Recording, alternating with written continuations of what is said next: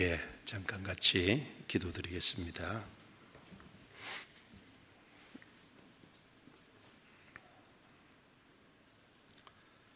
거룩하시고 은혜로우시고 자비로우신 우리 아버지 하나님, 허물과 죄 가운데 살아가던 저희들을 구원해 주시고 하나님의 귀한 생명을 주시고 하나님의 자녀로 삼아 주셔서 남은 생에 교회 안에서 주님과 복음을 위해 살아갈 수 있도록 축복해 주신 은혜를 참으로 감사합니다. 또 이를 인하여 모든 찬송과 존귀와 영광을 우리 아버지 하나님께 돌립니다. 오늘 주님의 피로 구원받은 성도들이 주님의 말씀 앞에 함께 모여서 거룩한 교제를 나눌 수 있도록 도와주심도 감사합니다. 이 시간을 통해 하나님의 선하시고 기뻐하시고 온전하신 뜻이 무엇인지 말씀을 통해 더욱 깨닫도록 도와주시고 우리의 마음을 일깨워 주시옵소서. 우리 마음에 힘을 주시고 위로해 주시기를 간절히 기도합니다. 우리 중에 병약한 분들 또 여러 가지 시험과 역경과 곤란 중에 있는 분들 주님 모든 상황을 아시오며 도와주시고 어, 어떠한 상황에서도 낭망하 좌절하지 말고 오직 주를 더욱 의지하는 신앙이 되게 도와주시고 정진하는 신앙이 되게 도와주옵소서. 병약한 분들 건강케 해주시고 여러 가지 공고 중에 있는 분들에게 말씀을 주셔서 새 힘을 주시기를 기도합니다.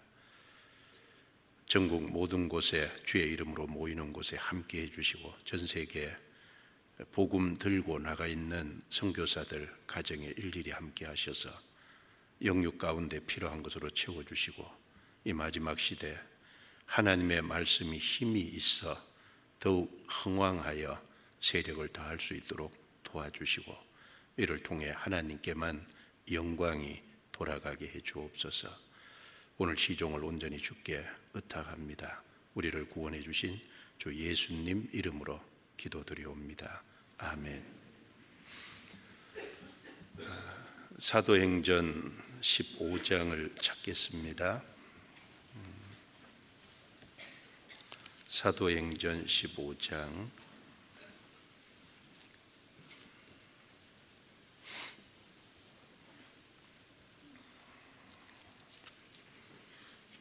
15장 1절 말씀부터 어, 보겠습니다.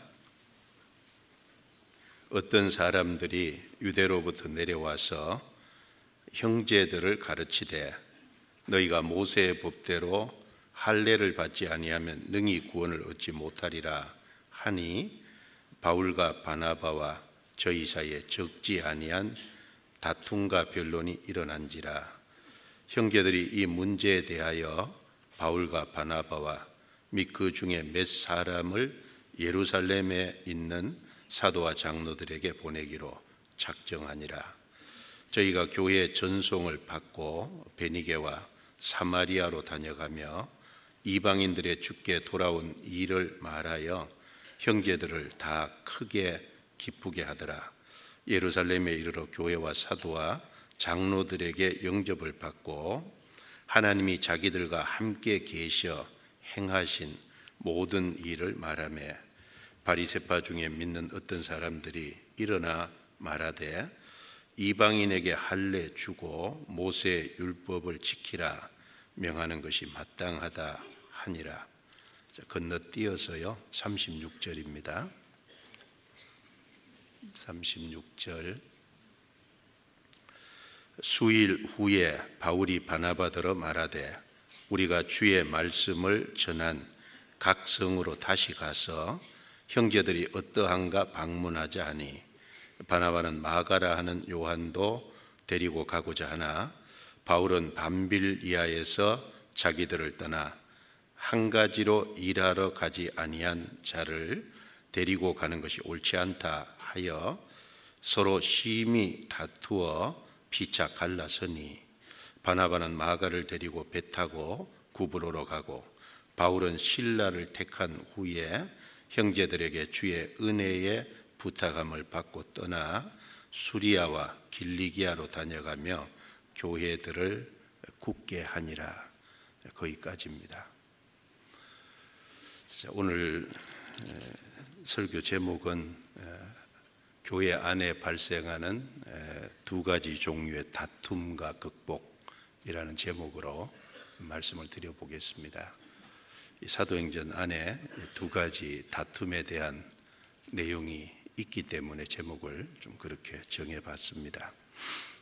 그 말씀을 좀 드리기 전에 아르헨티나 성교 보고를 좀 드리는 게 아르헨티나 성교 관심을 갖고 또 도움이 될 것 같아서 잠깐 말씀을 드리려고 합니다. 아, 아르헨티나 선교를 13일 어, 정도 잘 다녀왔습니다. 기도해 주셔서 진심으로 감사합니다.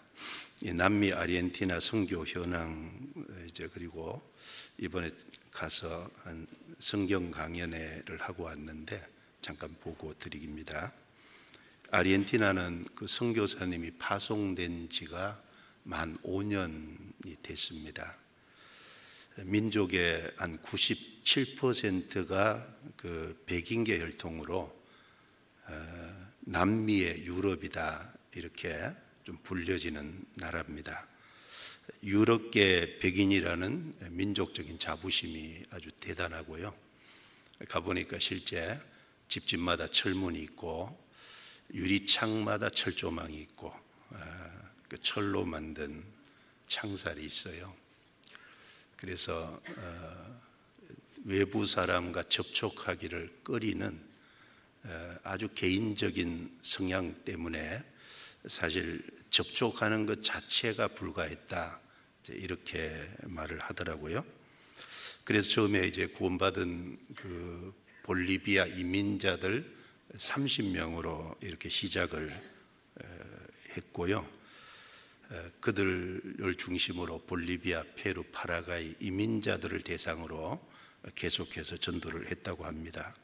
근데 코로나 팬데믹 상황이 시작되면서 이 아르헨티나도 모든 것이 스탑이 되고 가정에서 있는 일이 이제 많아지게 되면서 우연히 교통사고를 당해 수술을 받은 어, 집에서 이제 만 기거해야 되는 어, 한 여성분을 이제 전도하게 돼서 이제 그분이 이제 구원을 받고 비로소 이제 백인들에게 복음이 이제 전해지고 전도의 문이 열려서 전도가 되기 시작을 했습니다. 그게 불과 이제 2년 전 일인데요.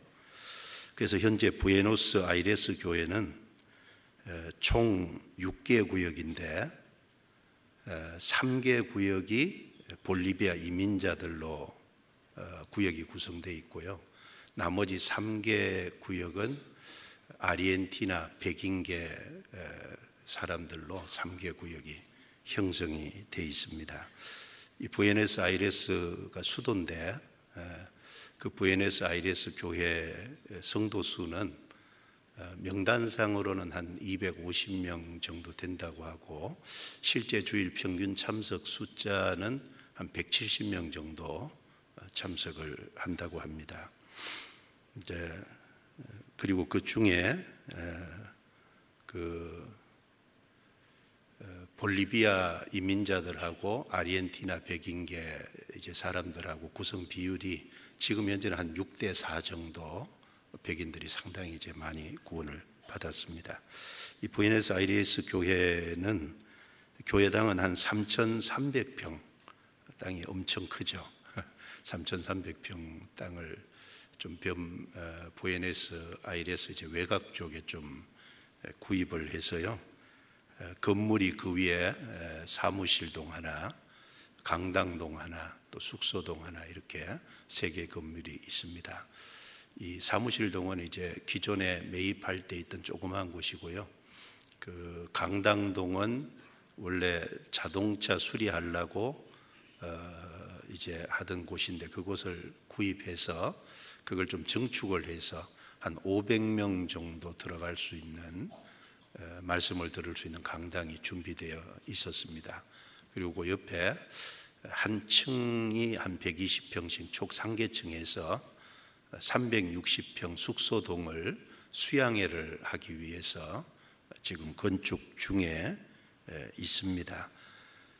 2층까지는 골조가 완성됐고요. 3층은 어, 준비가 돼서 슬라브를 치기 바로 직전 상황인 것을 봤습니다.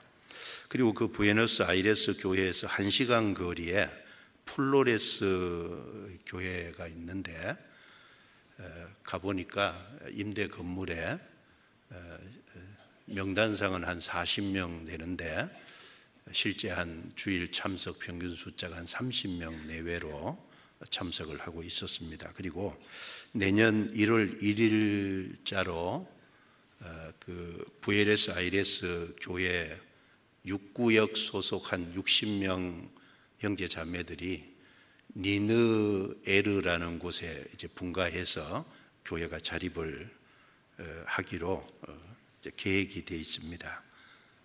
거리는 부에네스아이레스 교회에서 한 40분 거리 정도 되고요. 지금 현재 선교사는 김봉철 목사님하고 박준수 목사님하고 그리고 양현수 목사님 세 분이 파송되어 사역을 하고 있습니다. 이번에 선교를 간 것은 원래 수양회를 계획하고 갔는데 숙소동 건물이 건축이 이제 지연되면서 마무리가 되지 않아서 할 수 없이 이제 저녁 전도 집회로 전환을 해서 제가 이제 수요일 도착했는데 목요일부터 목요일, 금요일, 토요일, 주일은 어, 두 번, 월화까지 총 6일 동안 7번 이렇게 말씀을 전했습니다. 한 170명 정도 인원이 참석을 했고요. 어, 그리고 중간에 어, 이제 연락도 오고 그랬는데 아르헨티나에 시속 150km 되는 큰 태풍이 사실은 왔습니다. 그래서 어, 인명 피해도 열 몇 분이 생겼고 어, 국가적으로 그리고 나무에 큰 나무가 뿌리도 뽑히고 큰 나무들이 중간에 부러지기도 하고 더 문제는 이제 저희가 어, 기거했던 김봉철 목사님 그 숙소에 전기도 다 끊기고 통신도 다 두절이 됐어요.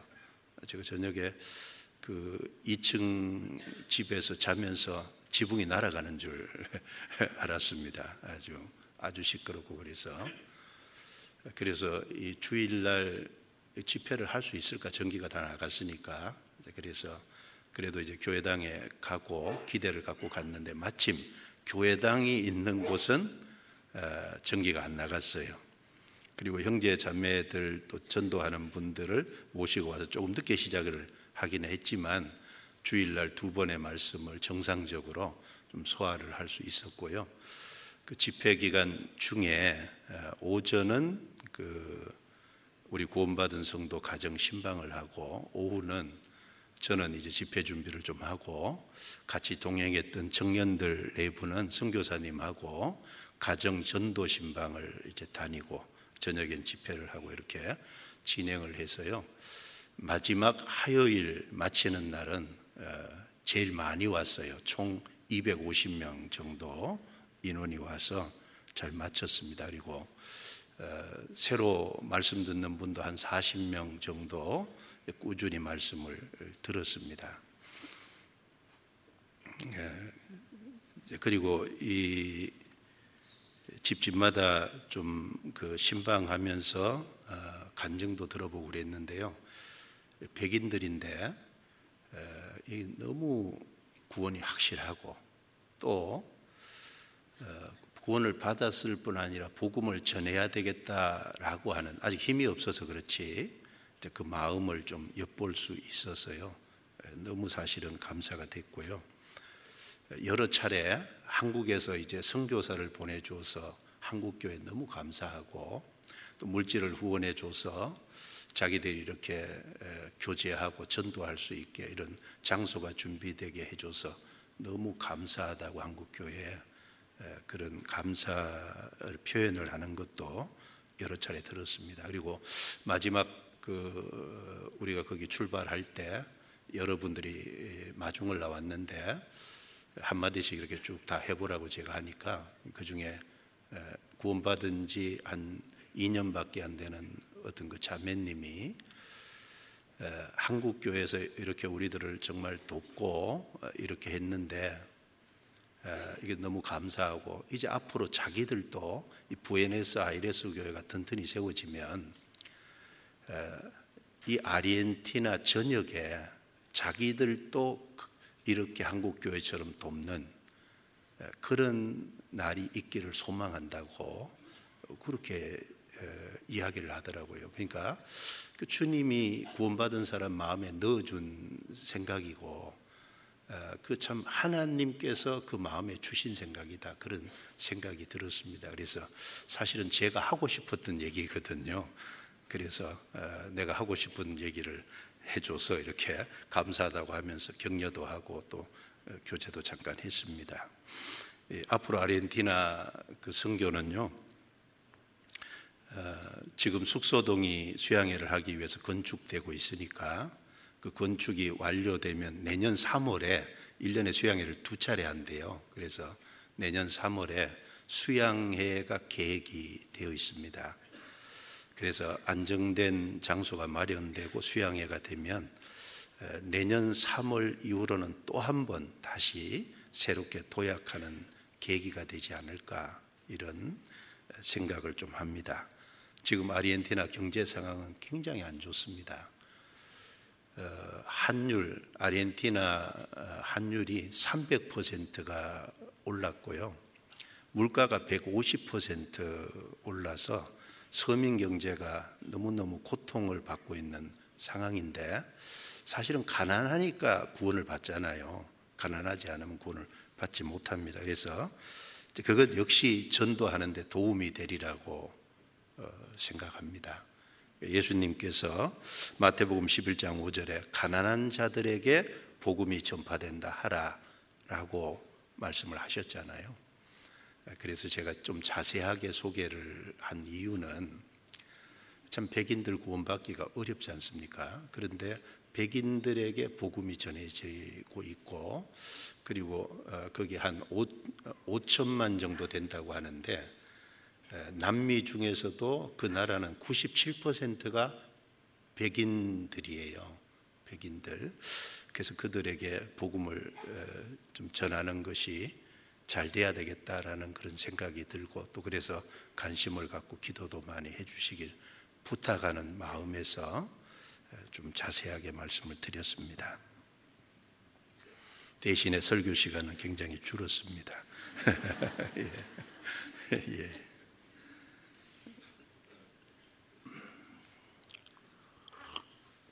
제가 감기가 조금 들어서요. 목소리가 좀 불편해도 이해를 좀 해주시기 바랍니다. 이 사도행전 15장 내용을 좀 같이 볼 텐데요. 15장 안에 초대교회 안에 발생한 두 가지 종류 다툼, 그리고 그 다툼을 극복한 사실이 기록되어 있습니다. 한 가지는 구원과 관계된 다툼이고요. 하나는 그 복음을 전하는 중에 봉사의 일과 관계된 다툼입니다.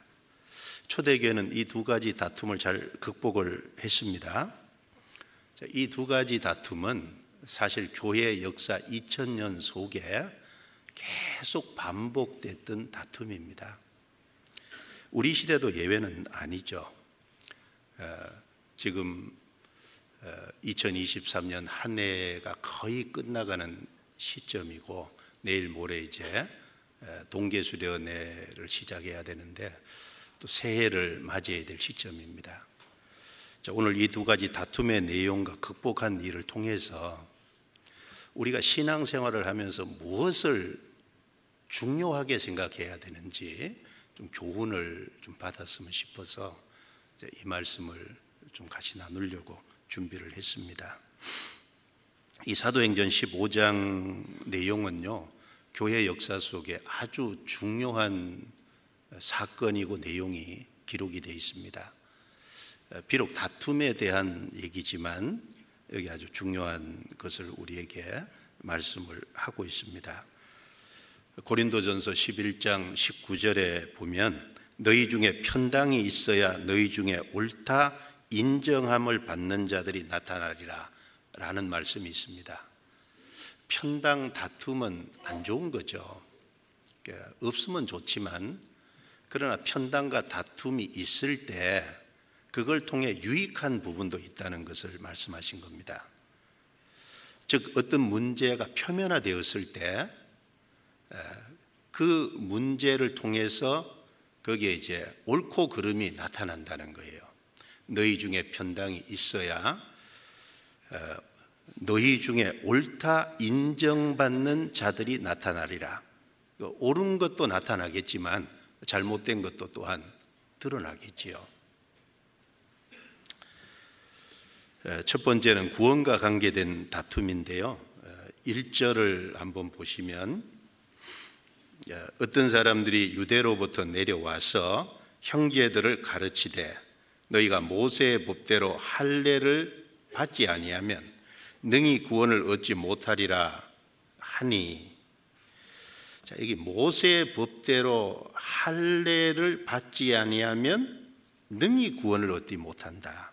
5절을 보시면 바리세파 중에 믿는 어떤 사람들이 일어나 말하되 이방인에게 할례 주고 모세의 율법을 지키라 명하는 것이 마땅하다 하니라.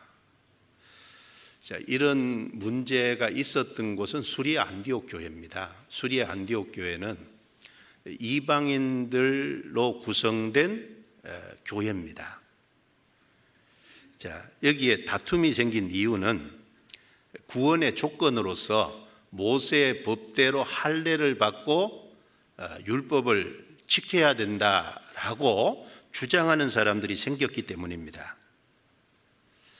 그 성경 사도행전 21장 20절 말씀에 보면 유대인 중에 믿는 자 수만 명이 있으니 다 율법에 열심히 있는 자라라는 말씀이 나옵니다. 자, 믿는 자 수만 명이 있는데 다 복음에 열심히 있는 자라, 그리스도에 열심히 있는 자라, 그럼 얼마나 좋겠습니까? 믿는 자 수만 명이 있다고 하는데 다 율법에 열심히 있는 자라. 이게 뭔가 문제가 있어요. 믿기는 믿는데 확실하지는 않는 거죠. 그러니까 복음과 그리스도보다는 율법에 열심히 있어요. 율법주의자들이죠. 그 율법주의자들이 구원의 조건으로서 어, 모세의 법대로 할례를 받고 율법을 지켜야 된다라는 것을 주장함으로써 확실히 구원받은 사람들과 교회 안에서 큰 다툼과 변론이 발생을 한 겁니다. 그래서 표현을 적지 아니한 다툼이라고 표현을 했는데 적지 않다는 건 사실은 큰 다툼과 변론이 생겼다는 것을 말합니다. 이 사실 할례는 하나님께서 어, 아브라함에게 처음 말씀하시고 명령하신 거지 않습니까? 어, 창세기 17장에 보면 너희 중 남자는 다 할례를 받으라. 난지 8일 만에 할례를 받을 것이라 라고 명하셨습니다. 사실 이 할례는 마음의 할례인 구원의 그림자죠. 어, 한 사람이 예수님이 십자가에서 하신 제3의 은혜의 복음을 믿고 어, 그 믿은 사람의 영혼 속에 성령이 오셔야만 마음의 할례가 이루어지는 거지 않습니까? 어, 그래서 어, 마음의 할례인 구원의 그림자입니다. 그리고 8일째 할례를 행하라는 건 성령의 성경에 8일째는 예수님이 부활하신 날입니다. 안식일 다음 날. 8일죠. 그러니까 새 생명, 새 출발을 얘기합니다. 자, 구원을 받고 침례를 받을 때 물속에 들어가는 것은 죽음과 장사, 물에서 올라오는 건 예수님의 부활하심을 말하죠. 구원을 받음으로 내 옛사람은 죽고 이제 주님의 생명을 받은 새 사람답게 살겠습니다. 라고 하는 신앙 고백입니다. 그래서 구원받은 사람은 이제 옛것은 지나고 새 것이 돼서 새 생명을 받은 사람답게 새 출발하겠다는 그게 이제 팔이라는 의미 속에 함축된 내용이잖아요. 그래서 이 구, 할례는 마음의 할례인 구원에 대한 확실한 예표입니다. 그런데 할례를 구원의 조건으로 받아야 된다고 주장을 한 겁니다. 할례뿐 아니라 모세 율법도 지켜야 된다는 것은 모세 오경 속에 있는 모세 율법은 많은 것을 갖고 있죠. 음식 규례도 있고 거기에 제사법도 있고 거기에 어떤 절기도 있고 그 많은 것을 구원의 조건으로 지켜야 된다는 거예요. 그러니까 믿음만 가지고 안 되고 믿음 플러스 율법의 행위를 포함해서 구원을 받는다는 주장을 하니까 어, 적지 않은 실제로 큰 다툼과 변론이 일어나게 된 겁니다. 자, 이 문제를 안디옥 교회 안에서 스스로 해결할 수는 없는 일이었어요. 유대로부터 내려온 자들이 주장을 했기 때문에 그래서 안디옥 교회는 바울과 바나바 그리고 또 몇 사람을 선별해서 예루살렘 교회 이 문제를 어, 올려 보냈습니다. 이 문제를 예루살렘 교회가 결정해 주기를 바라고 어, 보낸 것입니다. 그래서 그 어, 내용이 6절부터 이제 29절까지 내용인데 이 문제를 초대 교회에 함께 하시는 성령께서요. 성령의 주도적인 역사로 어, 그 의논해서 결국은 결정한 내용이 여기 이제 기록이 되어 있습니다. 제가 잠깐 읽어 보겠습니다. 5절 넘어서 6절입니다. 사도와 장로들이 이 일을 의논하러 모여 많은 변론이 있은 후에 베드로가 일어나 말하되 형제들아 너희도 알거니와 하나님이 이방인들로 내 입에서 복음의 말씀을 들어 믿게 하시려고 오래 전부터 너희 가운데서 나를 택하시고 또 마음을 아시는 하나님이 우리에게와 같이 저희에게도 성령을 주어 증거하시고 믿음으로 저희 마음을 깨끗이 하사 저희나 우리나 분간치 아니하셨느니라. 그런데 지금 너희가 어찌하여 하나님을 시험하여 우리 조상과 우리도 능히 매지 못하던 멍해를 제자들의 목에 두려느냐? 우리가 저희와 동일하게 주 예수의 은혜로 구원받는 줄을 믿노라 하니라. 온 무리가 가만히 있어 바나바와 바울이 하나님이 자기들로 말미암아 이방인 중에서 행하신 표적과 기사 고하는 것을 듣더니 말을 마침에 야고보가 대답하여 가로되 형제들아 내 말을 들으라 하나님이 처음으로 이방인 중에서 자기 이름을 위할 백성을 취하시려고 저희를 권고하신 것을 시무원이 고하였으니 선지자들의 말씀이 이와 합하도다. 기록된 바 이후에 내가 돌아와서 다윗의 무너진 장막을 다시 지으며 또그 퇴락한 것을 다시 지어 일으키리니 이는 그 남은 사람들과 내 이름으로 일컬음을 받는 모든 이방인들로 주를 찾게 하려 함이라 하셨으니 즉 예로부터 이것을 알게 하시는 주의 말씀이라 함과 같으니라 그러므로 내 의견에는 이방인 중에서 하나님께로 돌아오는 자들을 괴롭게 말고 다만 우상에 더러운 것과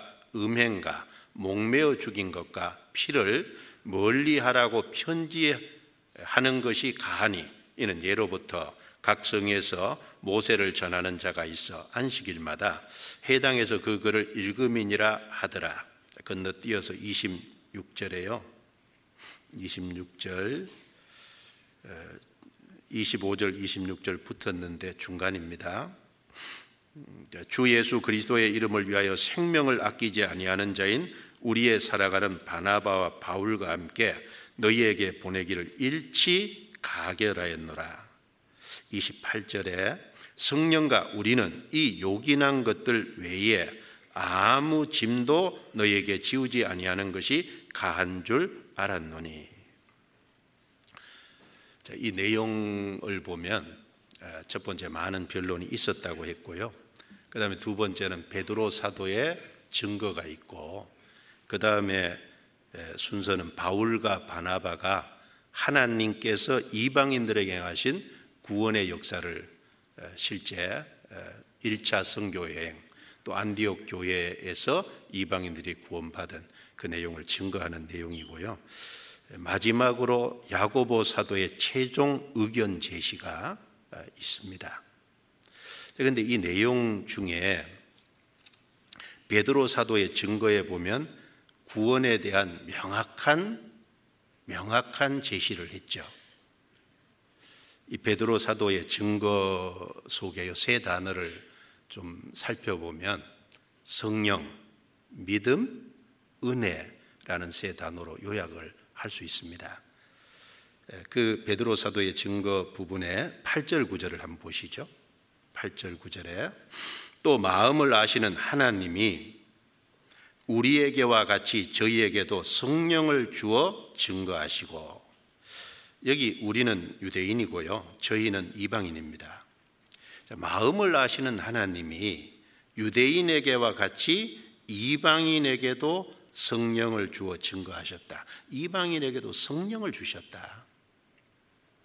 그 두 번째는 믿음이죠. 구절에 믿음으로 저희 마음을 깨끗이 하사 저희나 우리나 분간치 아니하셨느니라.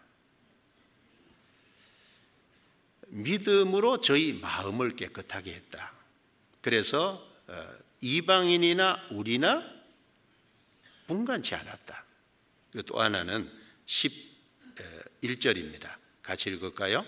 우리가 저희와 동일하게 주 예수의 은혜로 구원받는 줄을 믿노라 하니라. 자, 구원은 주 예수의 은혜로 구원을 받는데 우리도 저희와 유대인도 이방인들과 똑같이 행위가 아니라 은혜로 구원받는 줄을 믿노라. 세 단어입니다. 구원과 관계돼서 성령, 믿음, 은혜 세 개 단어입니다. 저기 결국 이걸 요약을 하면 은혜를 믿음으로 구원을 받는다는 거예요. 은혜는 결국 예수 그리스도께서 십자가에 죽으셔서 어, 해 주신 일이 은혜잖아요. 우리 죄를 다 용서해 주신 일입니다. 우리의 과거, 현재, 미래의 죄, 영원한 속죄를 해 주셨어요. 그 은혜를 믿음으로 구원을 받습니다. 믿음으로 구원을 받을 때 성령이 우리 영혼 속에 오셔서 그 우리 마음을 깨끗하게 하시죠. 그래서 구원을 받으면 마음이요. 돌 같은 마음이 아니라 하나님의 말씀을 받으면 순종해야지라고 하는 순종할 수 있는 부드러운 마음이 주어지고 까마귀가 아니라 비둘기처럼 구별되는 마음, 죄를 미워하는 마음 이런 것들이 들어옵니다. 더러운 양심이 아니라 구원을 받으면 깨끗한 양심이 돼서 하나님을 찾아가고 하나님을 사랑하고 하나님께 가까이 가고자 하는 마음이 올라옵니다. 주님께 받은 은혜에 감사하고 기뻐하고 보답하고자 하는 마음이 우리 마음 속에 주어집니다. 결국은 은혜로 구원을 받습니다. 그리고 그 은혜를 믿을 때 성령이 오셔서 우리 마음을 깨끗하게 하시는 거예요. 그래서 성령, 그 다음에 믿음, 은혜, 구원은 이 세 단어로 여기 베드로가 요약을 정확하게 이게 성경 전체의 진리와 부합되는 내용이잖아요.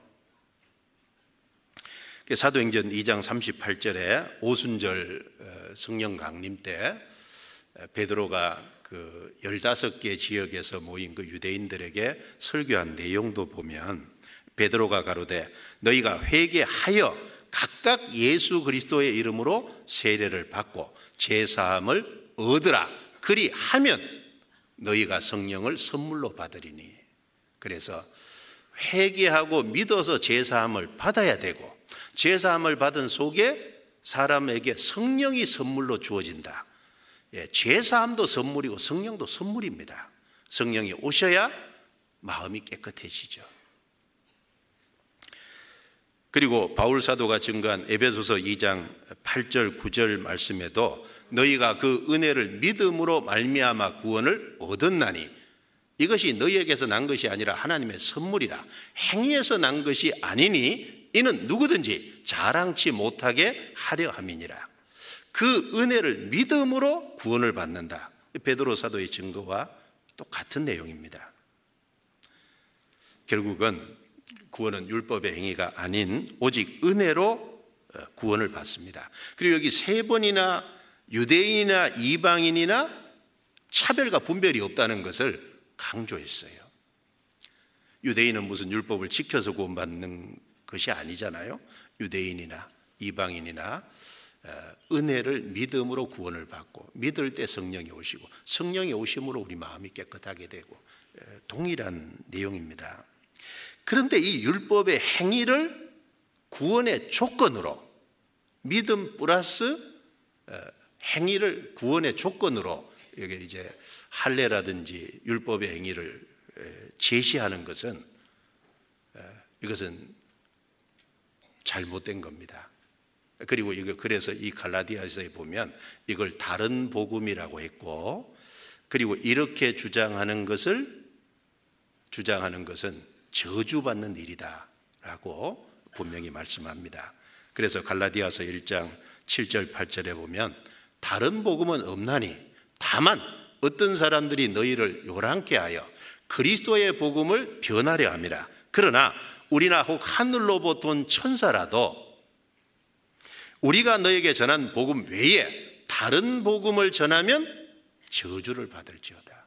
다른 복음은 없습니다. 오직 은혜를 믿음으로 구원받는 단 한 가지의 복음이 있을 뿐이에요. 거기다가 율법의 행위를 조건으로 제시하는 것은 다른 복음입니다. 그것은 저주가 선언되어 있습니다. 그래서 이 베드로 사도의 그 정확한 구원은 은혜를 믿음으로 받고 어, 받을 때 성령이 오셔서 마음을 깨끗하게 한다고 하는 정확한 진술을 했고 그 다음에 두 번째로는 바울과 바나바 사도가 실제 1차 선교를 통해서 비시디아, 안디옥, 이고니온, 루스드라, 더베 여러 지역을 거치면서 이방인들에게 복음을 전해서 많은 이방인들이 구원받는 역사를 경험했잖아요. 그 일에 대해서 자세히 증거를 했습니다. 그리고 맨 마지막으로 이제 야고보 사도가 최종 결론적인 의견을 제시를 했는데 그 내용이 13절부터 나오죠. 13절에 말을 마침에 야고보가 대답하여 가로되 형제들아 내 말을 들으라. 15절입니다. 선지자들의 말씀이 이와 합하도다 기록된 바 이후에 내가 돌아와서 다윗의 무너진 장막을 다시 지으며 또그 퇴락한 것을 다시 지어 일으키리니 이는 그 남은 사람들과 여기까지는 유대인을 얘기하죠. 비록 이스라엘 백성들이 그리스도를 배척해서 전 세계에 흩어져서 저주받는 일이 있지만 마지막이 되면 이스라엘 백성을 다시 돌아오게 하고 그들을 구원받게 하는 그게 이제 유대인의 남은 자잖아요. 유대인에게 구원의 기회를 주는 그걸 얘기하고 또 내 이름으로 일컬음을 받는 모든 이방인들로 주를 찾게 하려 함이라.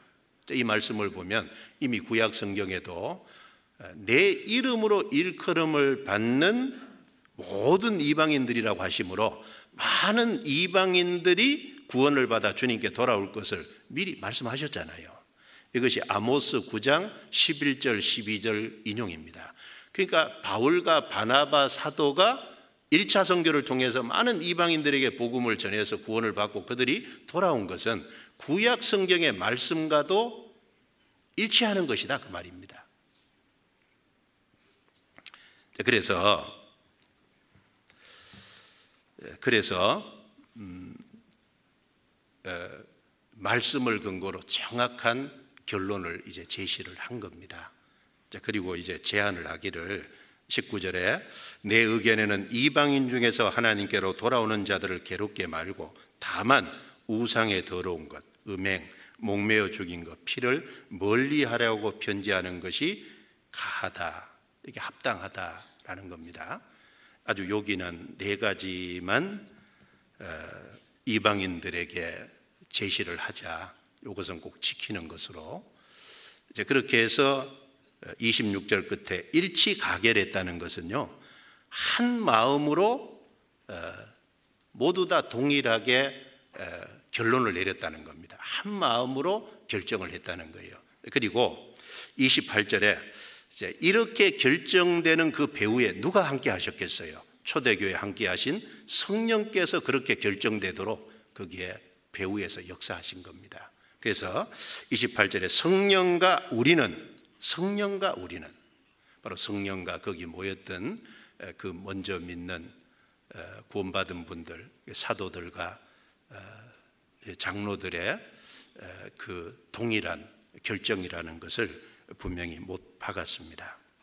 초대교회는 하나님의 말씀의 기준과 하나님께서 이방인에게 구원의 역사를 나타내 주신 경험을 근거로 해서요. 정확한 여기 결론을 내려놨습니다. 이것이 예루살렘 교회에 의해서 결정이 된 것입니다. 그리고 이 결정은 성령의 주도적인 역사로 이렇게 결정이 되도록 하신 겁니다. 예. 그런데 우리가 하나 좀 생각해 보고 싶은 것은 이 사실 교회 역사는요, 하나님께 열심히 있다는 율법주의자들, 즉, 거듭나지 못한 사람들에 의해서 구원받은 사람들이 이단이라고 정죄받고 박해와 핍박을 받은 역사예요. 실제 교회 역사가 그렇지 않습니까? 지금도 예외는 아니죠. 예수님은 율법에 열심히 있는 유대 종교가들의 선동으로 유대인들에게 배척을 당해서 십자가에 못 박혀 죽으셨습니다. 또 스데반은 어떻습니까? 스데반은 그 사도행전 6장 7장에 보면 성전과 율법을 거스린다는 제목으로 성전과 율법을 거스린다는 제목이거든요. 그래서 결국은 공회에 끌려가서 결국은 돌에 맞아 죽임을 당했습니다. 그리고 바울 사도도 구원받기 전에 율법에 열심히 있었잖아요. 그래서 예수 믿는다고 하는 즉 은혜를 믿어서 구원을 받은 그 사람들을 핍박하고 박해하고 잡는 포행자 어, 행동을 했습니다. 그러나 하나님께서 그 바울을 꼬꾸라지게 해서 구원을 받게 도우셨습니다. 그 바울 사도는 나사렛 이단의 개수라는 정죄를 받았잖아요. 예. 신약 성경 14권을 기록한 바울 사도께서 나사렛 이단의 개수다라고 하는 정죄를 받으셨습니다. 사도행전 24장 여기 적고 찾아보겠습니다.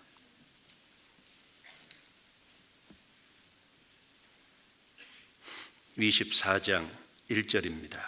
1절에 다세 후에 대제사장 아나니아가 어떤 장로들과 한 변사 더들로와 함께 내려와서 총독 앞에서 바울을 고소하니라.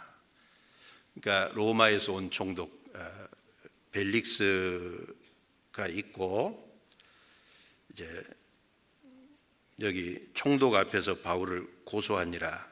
그 뒤에 3절에 보면 벨릭스 각하라 그랬는데 벨릭스가 있고 그 유대 종교가들 이들은 다 율법에 열심히 있는 사람입니다. 이들이 바울을 고소했어요. 이 고소 내용을 보면 5절 같이 읽겠습니다. 우리가 보니 이 사람은 연병이라 천하에 퍼진 유대인을 다 소욕해 하는 자요 나사렛 이단의 개수라.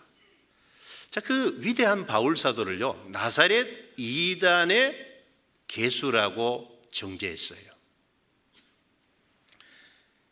자, 그리고 이것은 성경을 근거로 한 것이 아니죠. 여기 5절에 보면 우리가 보니 이 사람은 연병이라. 자기들의 주관적인 판단입니다. 우리가 보니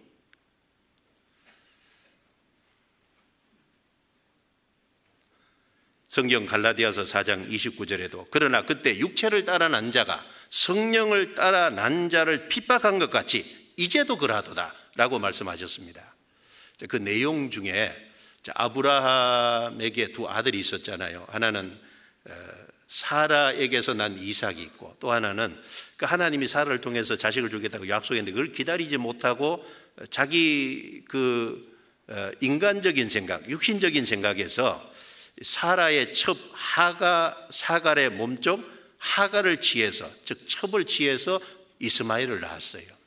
자, 이스마엘이 이삭을 때렸잖아요. 그것을 가리켜서 육체를 따라 난 자가 성령을 따라 난 자를 핍박했다 그랬어요. 이삭은 약속의 자녀입니다. 그런데 이스마엘은 약속의 자녀가 아니라 육체를 따라 난 거예요. 자, 이스마엘이 이삭을 핍박한 것이 이제도 그러하도다. 초대교회도 그러했고 지금도 그렇습니다. 그것은 교회 2000년 역사 속에 계속 반복된 역사예요. 실제 교회 역사는 아, 율법 하나님께 즉 율법에 열심히 있다는 사람들에 의해서 이단이라고 정죄받고 핍박받고 박해받은 역사입니다. 그리고 교회 역사는 바로 그 진리와 믿음을 지키기 위해서 그 거짓된 율법주의자들과 싸워온 역사예요. 전쟁해온 역사입니다. 진리 전쟁이죠. 유다서 1장 3절입니다. 유다서 1장 3절.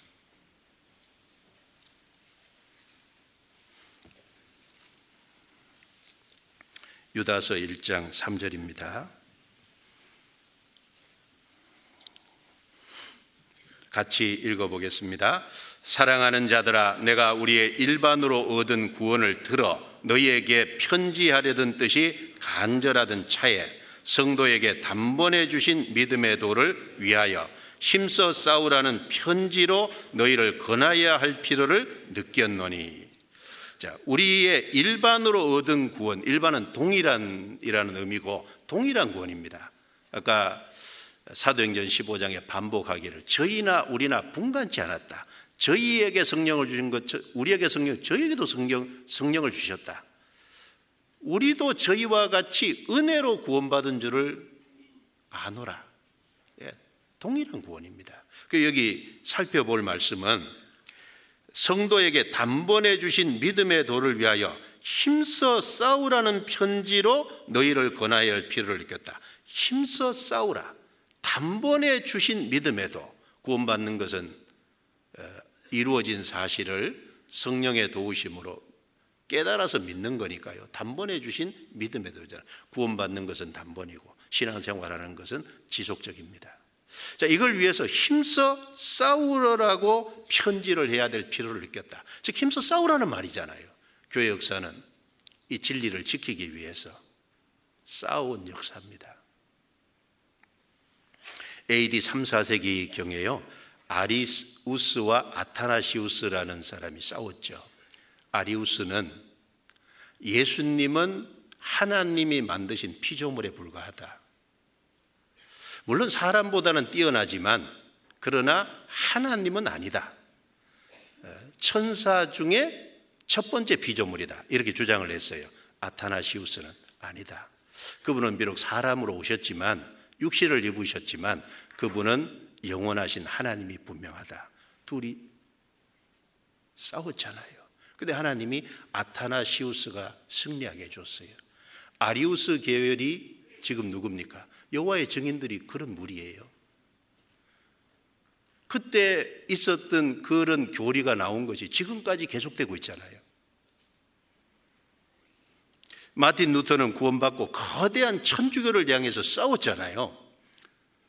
비텐베르크 성당에다가 천주교의 잘못된 99개 조항을 적었어요. 그 성벽 비테밀 성당 벽에 붙이고 전쟁을 선포했지 않습니까?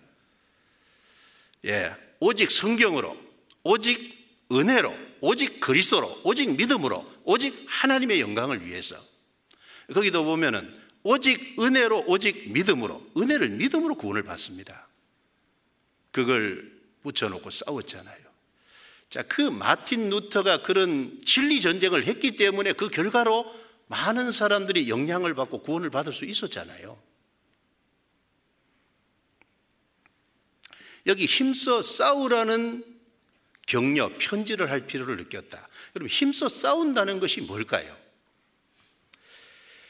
초대교회는 살펴본 것처럼 말씀과 성령의 역사를 근거로 정확한 결정을 내렸어요. 그리고 일치가게 됐다. 거기 마음이 하나가 됐어요.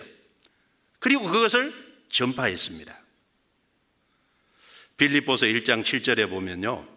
복음을 변명하가 확정함에 너희가 다 나와 함께 은혜에 참여한 자가 됨이라. 자, 복음을 변명하는 것은 변호하는 것을 말하죠.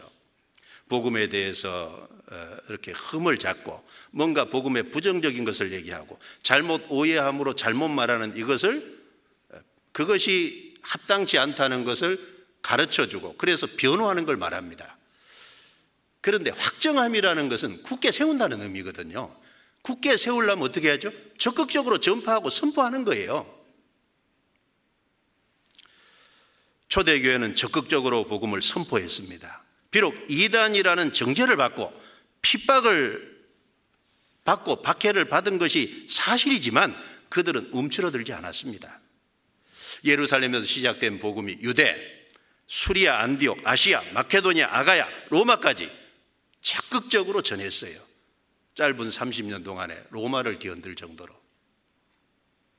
그들은 담대했습니다. 그들은 움츠러들지 않았습니다. 그들은 뒤로 물러서지 않았습니다. 이단이라는 정죄를 받았어도 움츠러들지 않았습니다. 이것은 이것은 주님 오시기까지 계속 돼야 될 전쟁입니다. 그런 소리는 들을 수밖에 없습니다. 초대교회부터 들었어요. 바울 사도도 나사렛 이단의 개수라는 소리를 들었습니다. 거기에 우리가 움츠러들면 안 되죠. 그 때문에 문제가 생기면 안 되죠. 그들은 담대했습니다. 로마서 8장 28절을 찾겠습니다.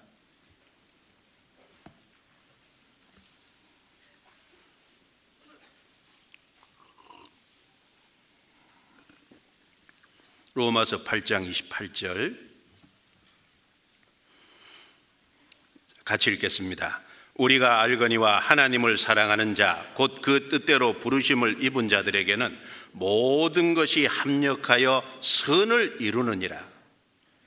자, 하나님을 사랑하는 자, 누가 사랑할까요? 구원받은 사람. 그 뜻대로 부르심을 입은 자, 누굴까요? 구원받은 성도들. 구원받은 성도들은 주님의 뜻대로 부르심을 받았고, 그리고 하나님을 사랑합니다. 모든 것이 합력하여 선을 이루느니라. 자, 여기 나나주에 보면 하나님이 모든 것을 합하여 선을 이루시느니라. 자, 하나님이 모든 것을 합해 선을 이룬다고 할 적에 이 선이 무슨 무엇을 구체적으로 얘기할까요? 하나님이 선을 이루어 가신다고 할 때 무엇을 말할까요? 그 뒤에 29절 30절에 세 가지 내용이 나와 있어요. 첫 번째는 구원이고 두 번째는요.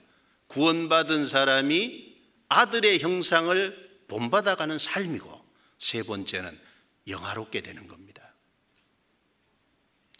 하나님이 하시는 성은 구원받게 하고 구원받은 사람을 하나님의 아들의 형상을 본받아가는 삶을 살게 하고 또 한 가지는 주님 앞에 섰을 때 영화롭게 영광스럽게 서도록 하는 겁니다.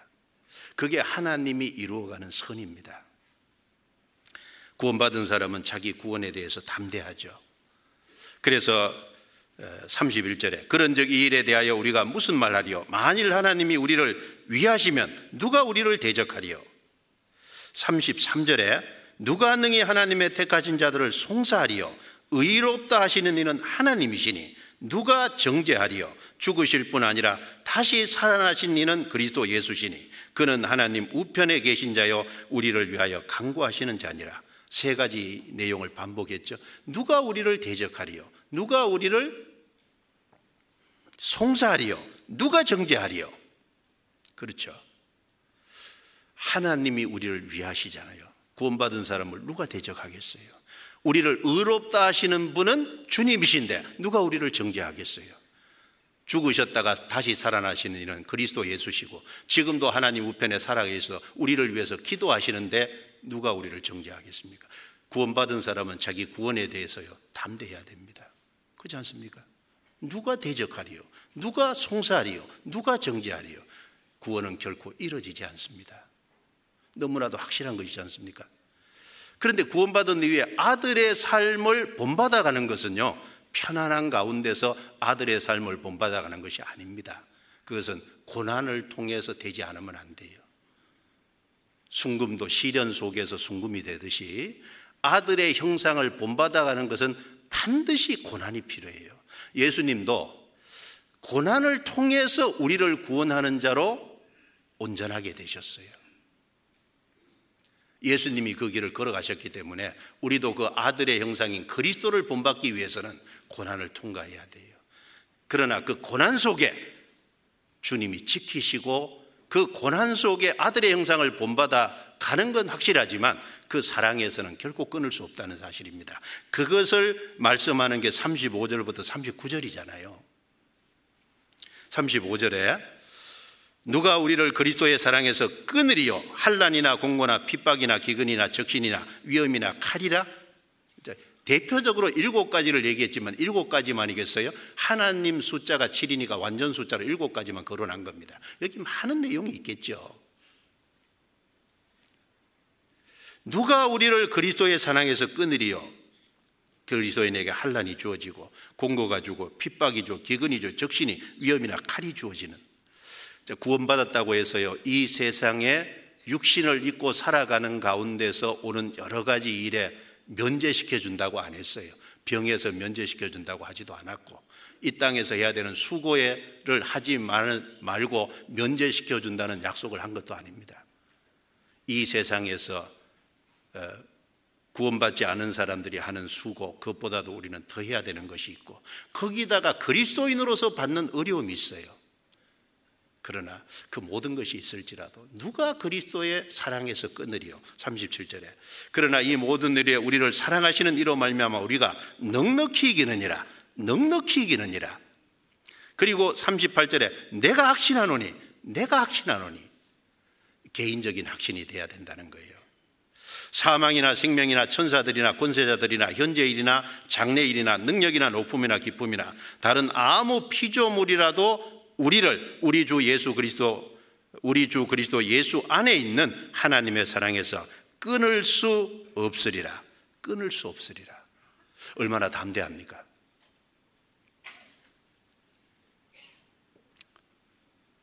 예.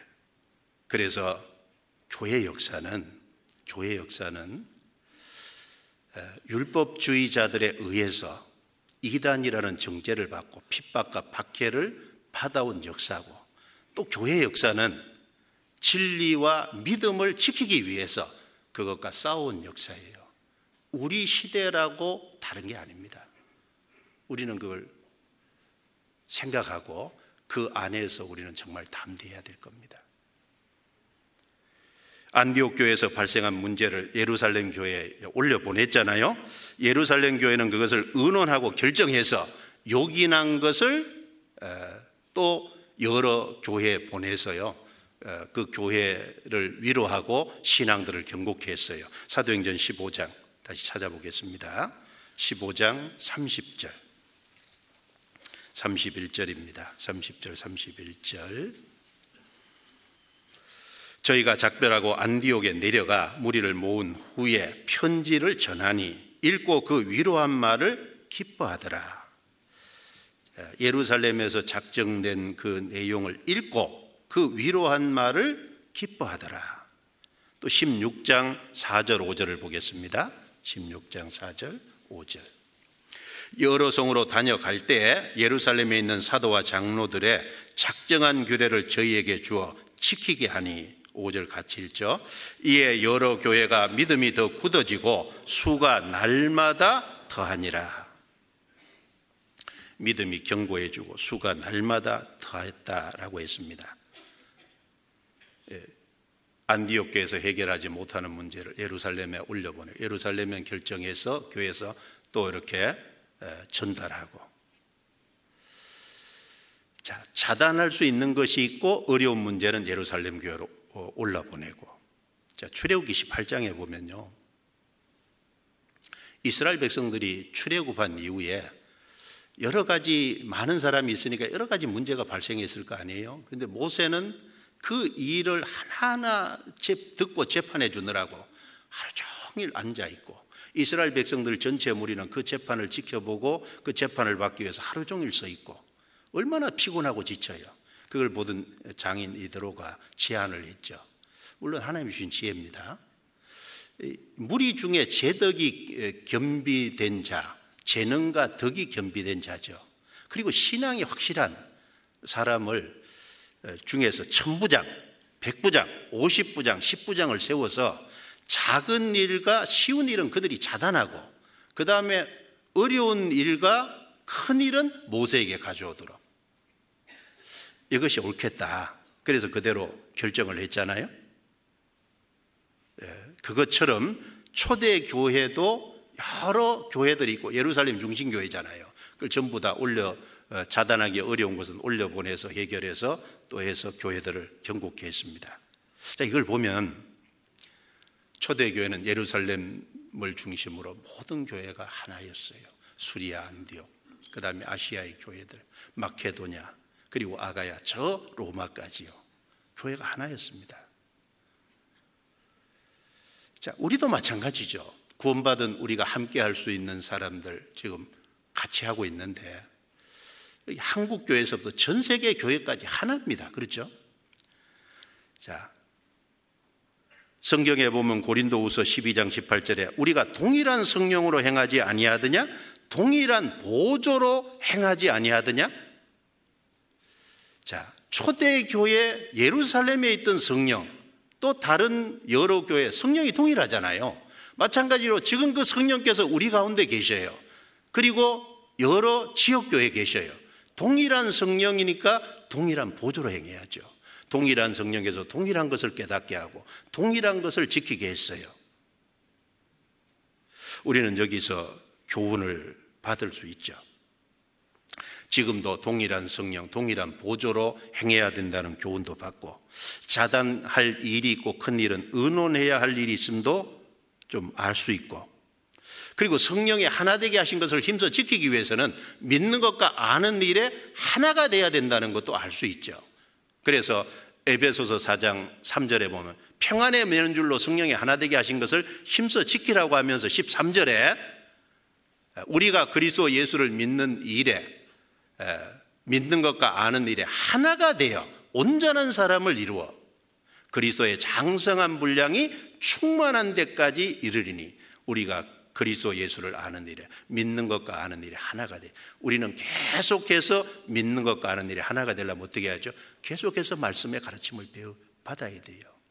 우리는 하나 되려고 애써야 됩니다. 동일한 보조, 동일한 성령으로 행하려고 힘써야 될 거예요. 그래야 이겨나갈 수 있습니다. 그렇죠.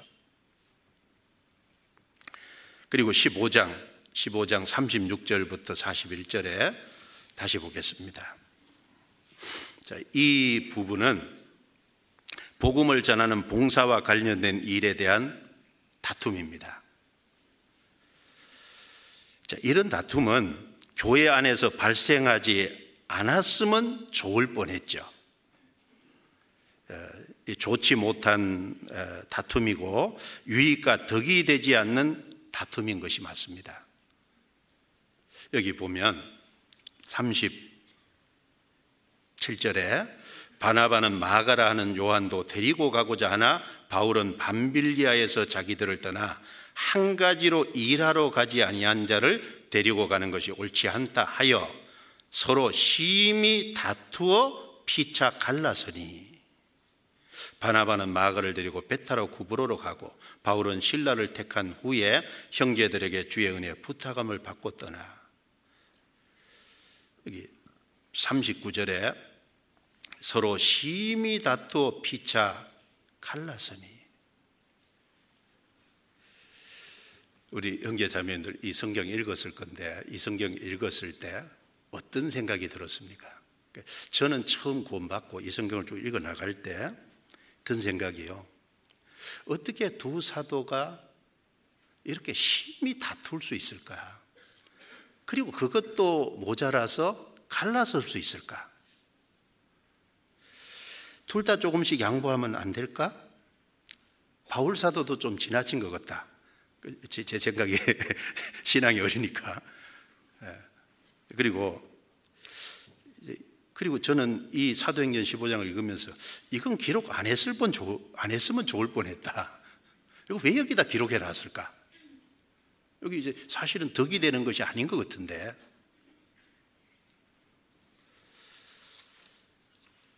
그런 여러 가지 생각을 사실 했습니다. 그러나 성경은요, 정직하신 하나님께서 기록하신 거고, 그 정직하게 있는 그대로 있었던 일을 기록을 했습니다. 그리고 성경은 성령의 감동으로 기록됐어요. 이것을 여기 기록해 놓은 것은 무엇인가 교회 역사 속에 가르쳐야 될 것이 있기 때문일 거예요. 성경에 의미 없이, 목적 없이 내용이 기록된 것은 하나도 없습니다. 이것은 우리에게 뭔가를 어, 생각게 하는 겁니다. 문제가 발생 안 했으면 좋지만 문제가 발생을 했어요. 문제가 발생을 했으면 옳고 그름이 나타나게 되고 우리 우리는 그것을 분별해서 교훈을 받아야 합니다. 왜냐하면 이런 다툼은 언제든지 발생할 수 있는 것이기 때문에 그렇습니다. 자, 결론부터 말하면 바나바 사도가 잘못한 것입니다. 100% 잘못한 것입니다. 왜냐하면 바나바는 육신의 생각을 쫓아 인정에 얽매여서 잘못된 것을 그것도 끝까지 고집했어요. 이 마가가는 누구냐 면 바나바의 생질입니다. 가족이에요. 그리고 마가는 사도행전 13장에 보면 1차 선교 여행 때 밤빌리아에서 일하러 가지 아니하고 선교팀을 이탈해서 예루살렘으로 돌아갔어요. 그 결과 선교팀에 큰 어려움을 안겼습니다. 그리고 그렇게 그 선교팀에서 떠난 이유는 그 선교에서 오는 어려움과 고난을 감당할 믿음이 안 됐기 때문에 그래요. 여러분 생질이라서 같이 데려가는 것이 안 된다는 말이 아니고 한 번 실패한 사람은 다시 쓰임 받을 수 없다는 얘기도 아니죠. 다만 어떤 큰 일에 함께 참여하려면 그것을 감당할 수 있는 믿음과 신앙이 성장이 되고 또 회복될 시간이 필요한 거예요. 그런데 마가는 육신의 생각을 쫓아 인정에 치우쳐서 그것도 끝까지 데려가려고 고집을 부린 겁니다.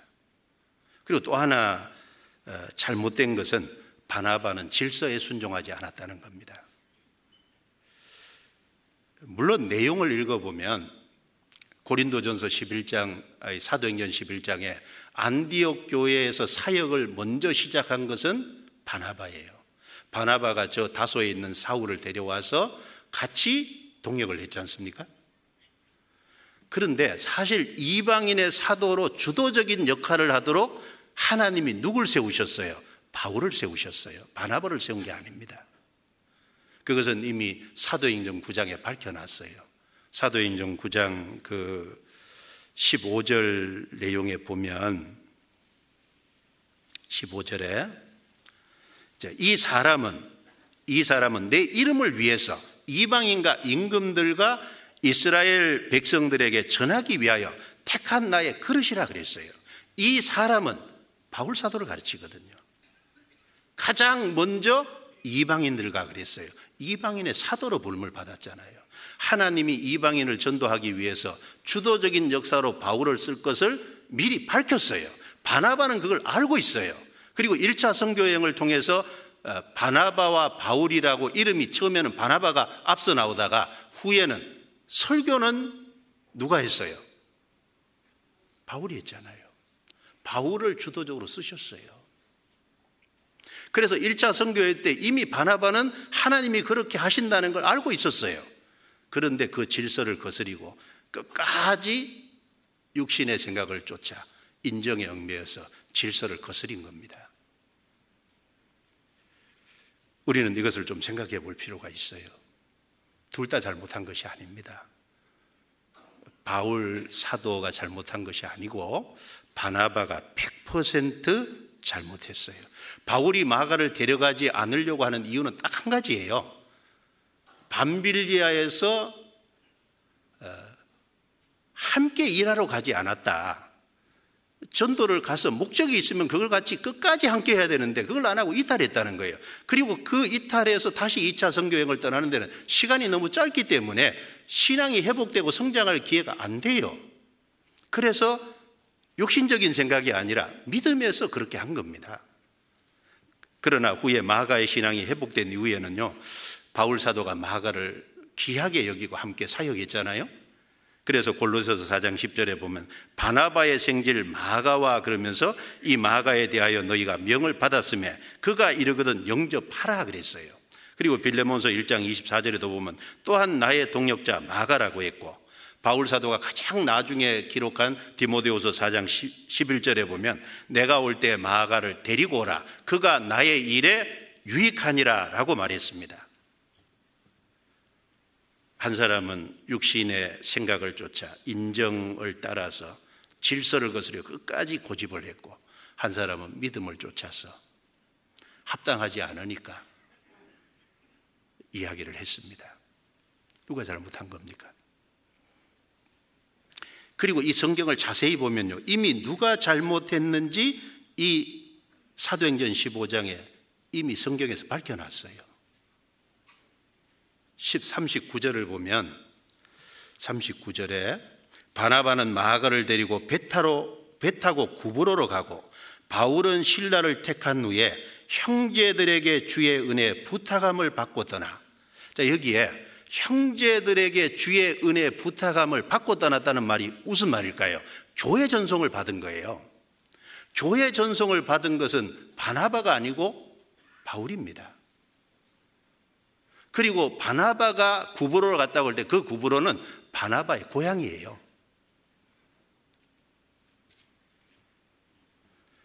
그리고 사도행전 16장부터 28장까지 물론 다른 곳에 바나바의 이름이 나오지만 사도행전 16장부터 마지막 28장까지 바나바의 이름은 한 번도 언급이 안 됩니다. 우리는 여기서 하나 배울 게 있죠. 교회 봉사의 일과 관련해서 어떤 일을 할 때 믿음으로 질서에 순종해야 된다는 걸 우리는 배울 수 있습니다. 그걸 여기 가르치려고 기록해 놨어요. 그러나 육신의 생각을 쫓아 인정으로 하거나 질서를 거스려 행하는 것은 합당치 않다는 것을 보여주죠. 그래서 교회 안에 이런 일은 얼마든지 있어요. 갈라서는 이 일까지는 아닐지라도 많은 다툼과 이런 것이 있어요. 그럴 적에 우리는 그 가운데 좀 깊이 생각을 해봐야 됩니다. 정말 믿음으로 그러는 거냐? 아니면 육신을 쫓아 인정으로 그러는 거냐?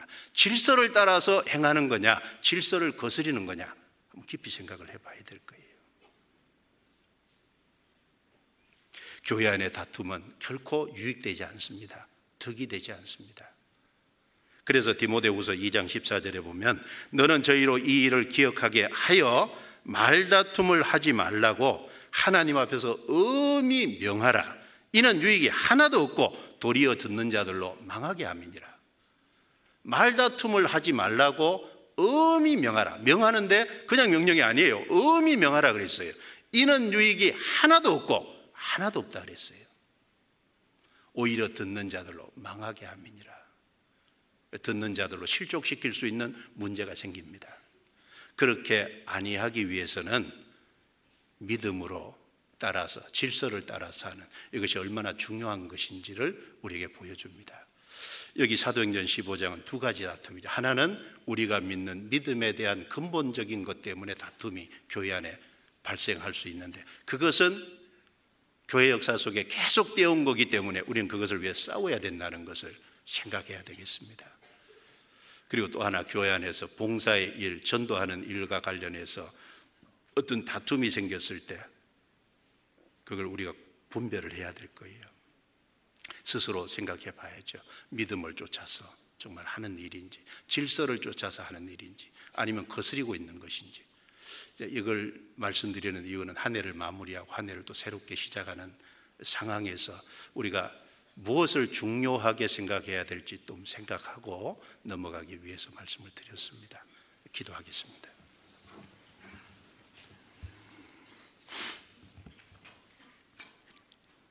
하나님 감사합니다.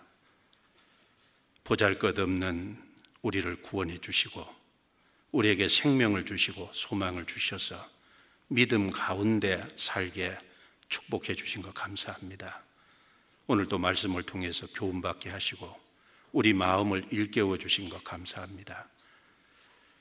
다가오는 동계 수련을 앞두고 성도들이 한 마음이 되도록 도와주시고 동계 수련을 통해서 또 한 해를 정리하고 또 한 해를 새롭게 맞이하는 각오와 다짐을 할 수 있는 또 새로운 한 해를 계획하는 귀한 시간이 될 수 있게 도와주셔서 2023년보다 2024년 한 해는 더욱 힘있게 살아갈 수 있도록 도와주옵소서. 우리가 받은 구원이 귀한 만큼 어떤 상황과 환경에서도 굴하지 않게 도와주시고 담대하게 행할 수 있도록 도와주옵소서. 우리 모두를 붙잡아 주시기를 간절히 기도합니다. 그리고 동계 수련회가 모든 분들에게 은혜의 시간이 될 수 있도록 주님께서 도와주시기를 또한 간절히 의지합니다. 우리를 구원해 주신 주 예수님 이름으로 기도드려옵니다. 아멘.